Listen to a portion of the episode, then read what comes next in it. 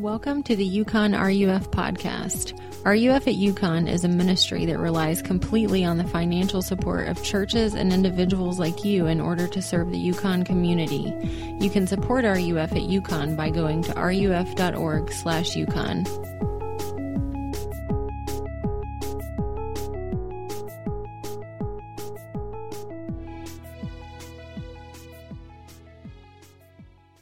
Well, welcome again to RUF, guys. RUF is a, you know, we believe that uh, we live in a world created by a God of grace uh, who pursues uh, those of us who are lost, which is all humans. Uh, he pursues us in love uh, to bring us back to Him and to make us who we were meant to be. And uh, this, we always look to the Bible, the story of our redemption in RUF, to be reminded of His love and to be equipped to live in his world. And uh, we've been going through Philippians. We're pressing through toward the end of this short letter that Paul wrote uh, from prison to this church that he had started in Greece. And uh, we're actually just going to have a couple more weeks in Philippians. And I'm kind of in the process of figuring out maybe what we'll cover in a couple of extra weeks after Philippians is done. So if you guys are like, hey, there's this topic that I would love for you to address in RUF, or there's this passage of the Bible that I would love for you to preach on, I would entertain that, just saying. So keep that in mind.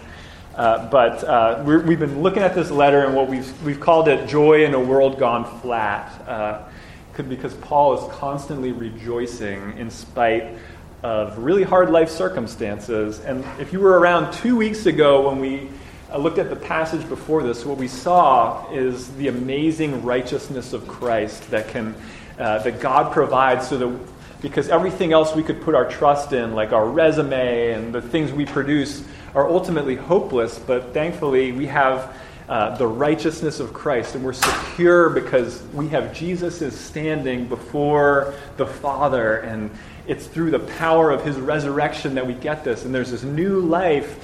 And uh, Paul ends that section saying that. Uh, you know, he, pre- he, he, he's trying to make it his own. Uh, you know, he's still uh, you know, he has this righteousness of Christ and he wants to attain the resurrection of the dead. And that's where he picks up here. So uh, let me read it for us and we'll spend some time in it.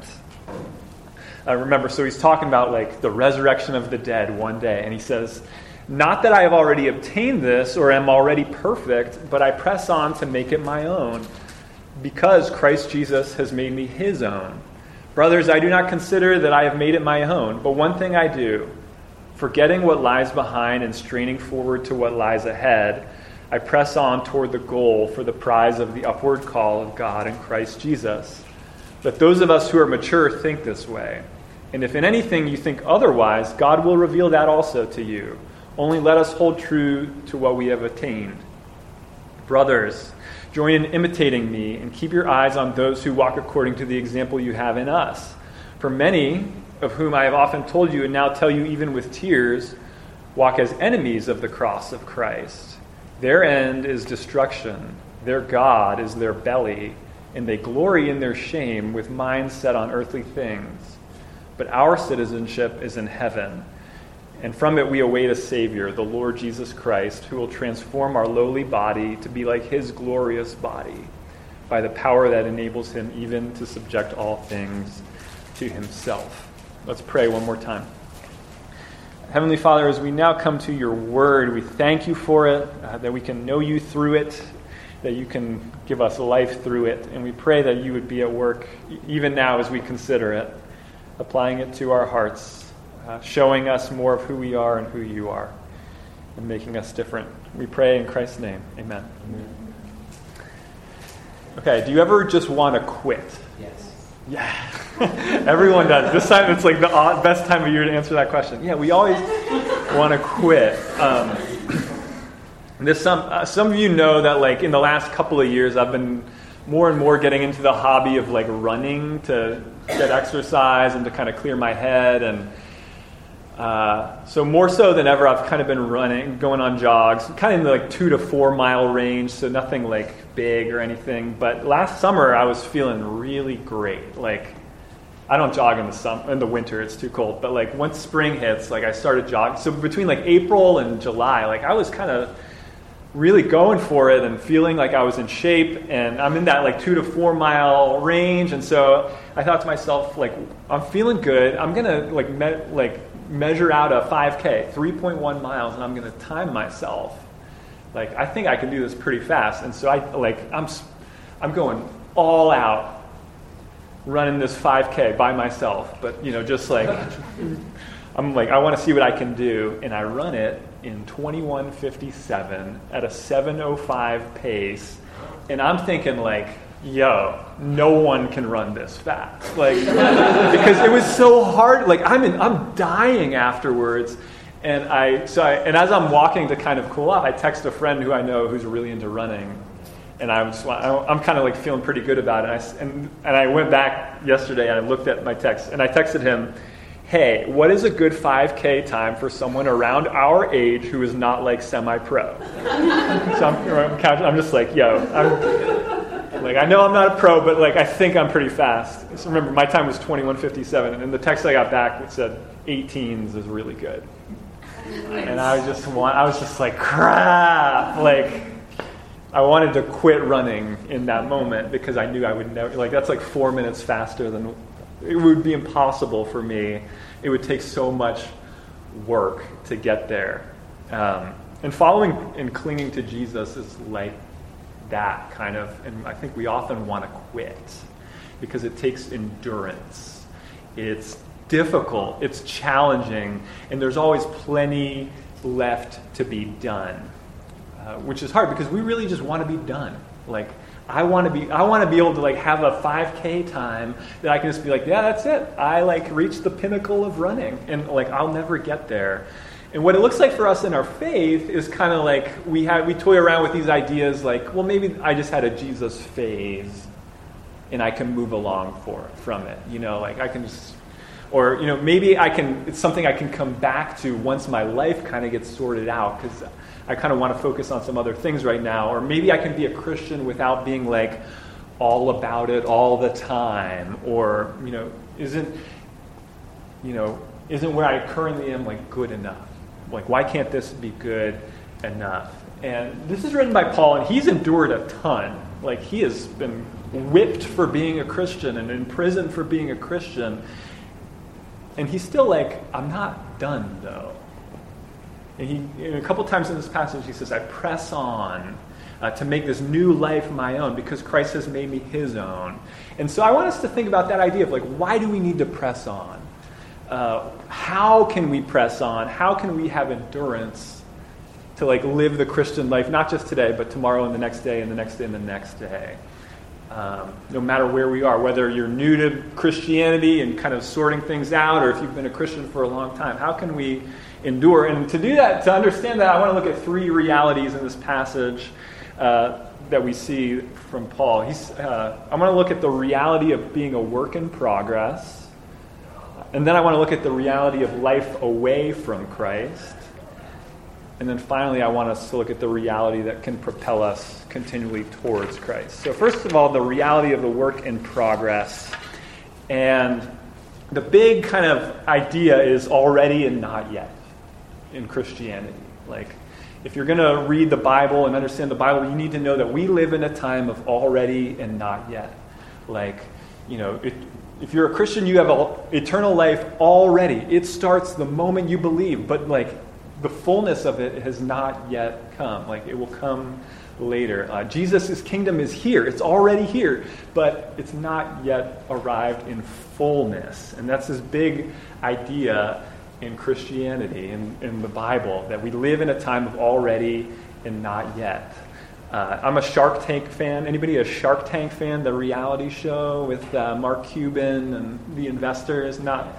It must be like an old person show or something. I don't know. But the idea is like you pitch your business uh, before these like billionaires, and they as and you try to get them to invest in your business, and so you say like, you know, uh, I'll give you 10% of my business for like this price and you can be like help me grow the business and stuff and so all these people come and pitch their ideas to these sharks and some of them are really rude and tell them like their idea sucks and sometimes they're like yeah i will invest and uh, recently there was a, a couple from newington connecticut on shark tank and they had this invent, invention called the Moki doorstep. It's this little thing that you uh, hook onto your car. It's like, you know, every car, like where the car door opens and closes, there's this like little metal loop, and uh, it's called a striker, and every car is required to have one. And, and this thing is just this thing you clip onto that, and it creates this step that you can like step up to to get on top of your car.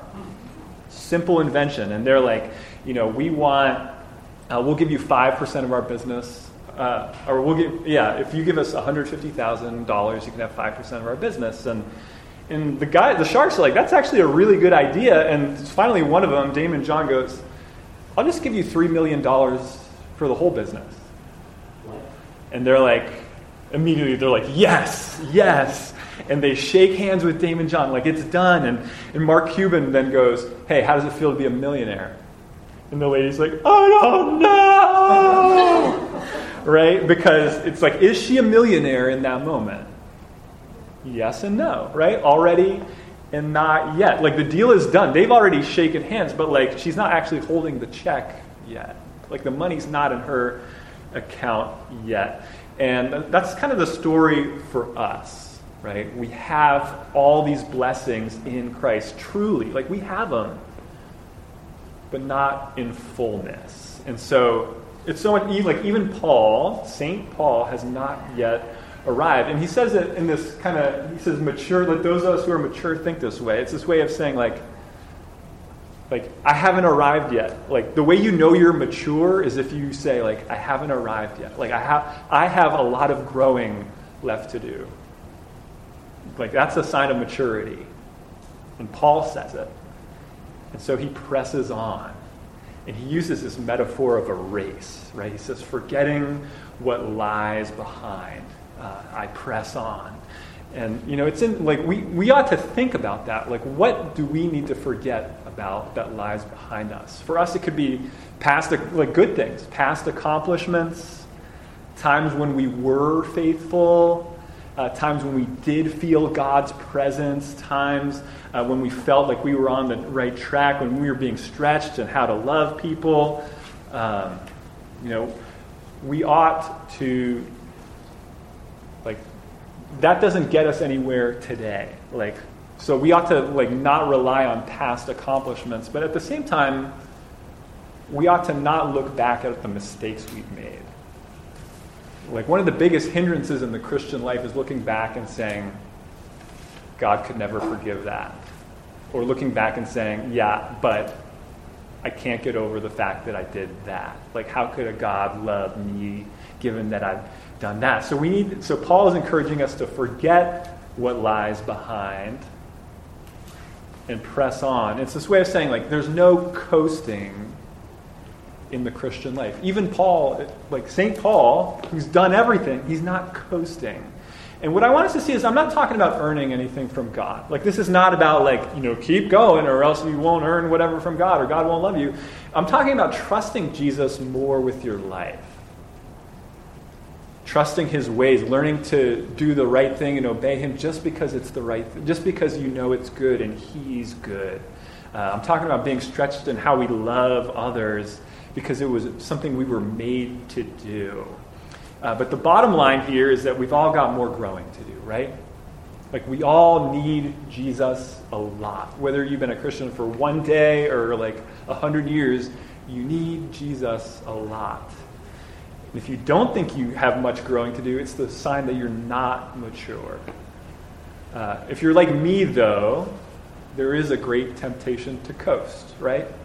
To like put your feet up and coast. And that's why I want to look at the reality now of life away from Christ. We see it kind of in verses 17 through 19 here. Paul says, like, you need to keep your eyes on us, like me and the other leaders in the church, because many walk, are enemies of the cross. And he describes them in this really interesting way. He says, their God is their belly. I wonder what you think of when you think of that. You know, it's this way of saying, like, they're driven solely by, like, their selfish desires. Like, I need this, so I'm going to get it. It's, you know, Uh, sometimes I look at Spotify, like top songs, to figure out like what the kids are listening to. And uh, not that long ago, I looked, and Ariana Grande's song Seven Rings" was on there. You guys know that one? It's to the tune of "My Favorite Things." It's this song all about like how much money she has, and she just buys whatever she wants. And the chorus is, "I see it, I like it, I want it, I got it." Right? You know that song? Some of you? Like, I don't know. I don't want to judge Ariana Grande. I'm sure she has. She's great and has. I mean, she's a super talented singer. But like, if you were to judge her on that song alone, you would have to conclude that her God is her belly. Right? I see it. I like it. I want it. I got it. And think, think about the contrast that Paul is making here. He's saying either like either Jesus is your God and you're moving toward him, or your God is your belly. You're either living for him, in other words, or you're living for you. And, and isn't that what coasting is? Like living for me? Like how can I have the easiest life? Isn't that what I want when I'm like tempted to coast? Uh, so I want you to think about a race. You know, either like you're in the race, moving toward the finish line, or you're not in the race at all. Like there's no like I'm kind of in this race. You're either in it or you're not. Um, and the problem with that, the problem with your God as your belly, is that it's slavery. It enslaves, like that, living for me will enslave you. Uh, I read an article recently by a guy named Tommy Tomlinson called The Weight I Carry. Amazing article. Google it, The Weight I Carry. It's about his struggle with weight loss. Uh, he weighs 460 pounds. Uh, he's a great writer. And he just writes really honestly and kind of heartbreakingly about like how hard it's been for him in his attempts to lose and just live life and in his attempts to lose weight. And one of the things uh, he discovered as he like researched things like weight loss and talked to like contestants that were on the biggest loser who like lost all this weight like 100 pounds and then gained it right back like a few years later is that our body like our metabolism is always trying to get us back to the heaviest we've ever been. Like so if you could lose like you could go on the biggest loser and lose like 150 pounds but like your body will be working against you for the rest of your life to like try to get back to that point. It's so challenging and the thing about that, like, so it never ends. Like, you can never get thin enough in this struggle. Or, you know, you can, money is like that. You can never have enough money. Sex is like that. You can never have enough. Control is like that. You can never have enough. Resume is like that. Your resume will never be enough if you're moving away from Jesus, in other words, and towards something else, that will never be enough for you, and that will destroy you. It's the reason why, like, every, like, how many celebrities and millionaires do you know that have gone to rehab, right? It's because it's not enough. So the, the irony is, we think continuing in the race may destroy us. Like, it's too hard, it's too challenging. You know, God demands so much, I don't have what it takes. But the reality is, leaving the race is what will really destroy you. Leaving the race is what will really tear you apart. And so I want us to think now about how we can be like Paul then. How can we keep moving toward Jesus? How can we work to trust him more, to be more like him, even when the temptation is like, can I just quit now? Can I go be like everyone else now? And that's where we come to the reality that propels us continually towards Christ. And what you need to see, first of all, in here is that you'll only keep running if you have a reason to run, right? Like the friend I texted about like running, like he run, he signs up for like marathons because it keeps him run, like it keeps him training. He has a reason to train. Uh, for him, he doesn't have a reason to train. Like he needs a reason. Um, Anything you do is like this, right? Like you need a reason to keep going.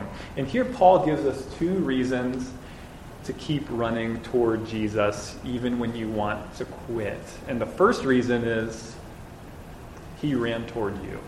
Jesus ran toward you. He says it in verse 12 up there. He says, Uh, I press on to make it my own because Christ has made me his own.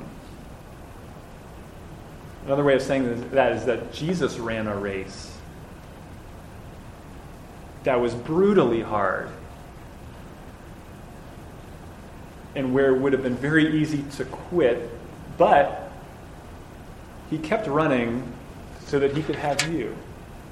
Uh, I want to share with you a story. I've, some of you have heard me share this before. Uh, it's a story about a guy uh, named James. And uh, I'll, I'll, just read it for you. It's a couple pages of this really good book, Too Good to Be True.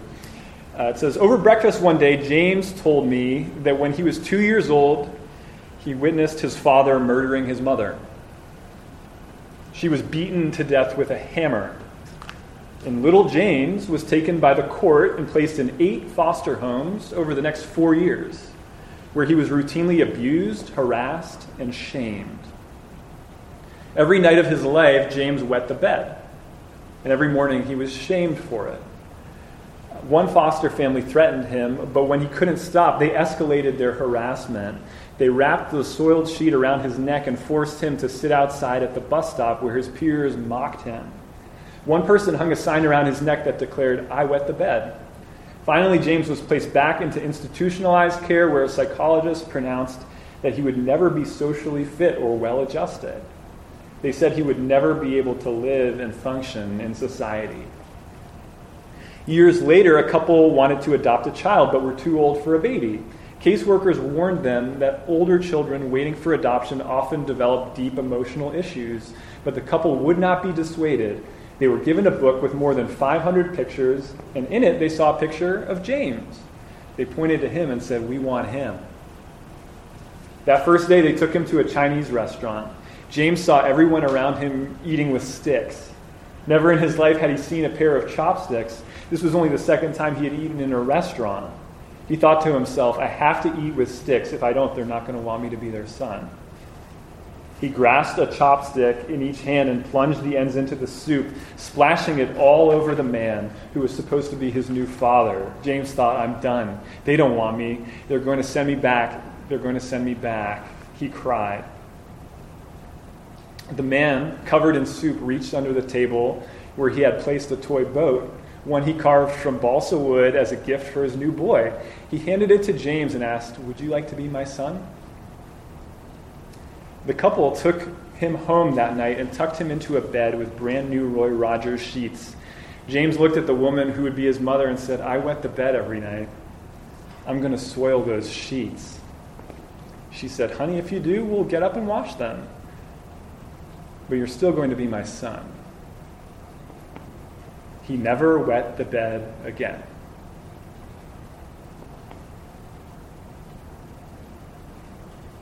Do you see that that's the story of every Christian?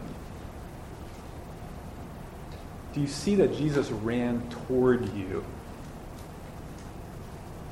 Even though to him you're like that kid who wets the bed who no one should want. Unless you know that you are that kid, it will be hard to keep running the race. But Jesus kept running so that he could have you. Okay, so that's one reason. Because we, we can keep running because Jesus ran to have us. But the second reason we can keep running, continuing moving toward Christ, continuing on this challenging journey of being a Christian is that there will come a day when we will not need endurance anymore. So Paul talks about at the end of this passage. And it made me think of uh, my wife Maggie having our two kids. I don't know if any of you have been in a labor and delivery room before, but it's extremely painful to have a child. And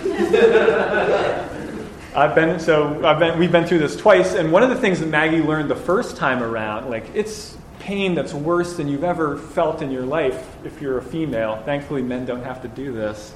Uh, but, uh, you know, the pain is worse than you, like, greater pain than you've ever felt. But the moment you give birth to your kid, like, the pain vanishes. Like, it's so painful and then it's gone, just like that.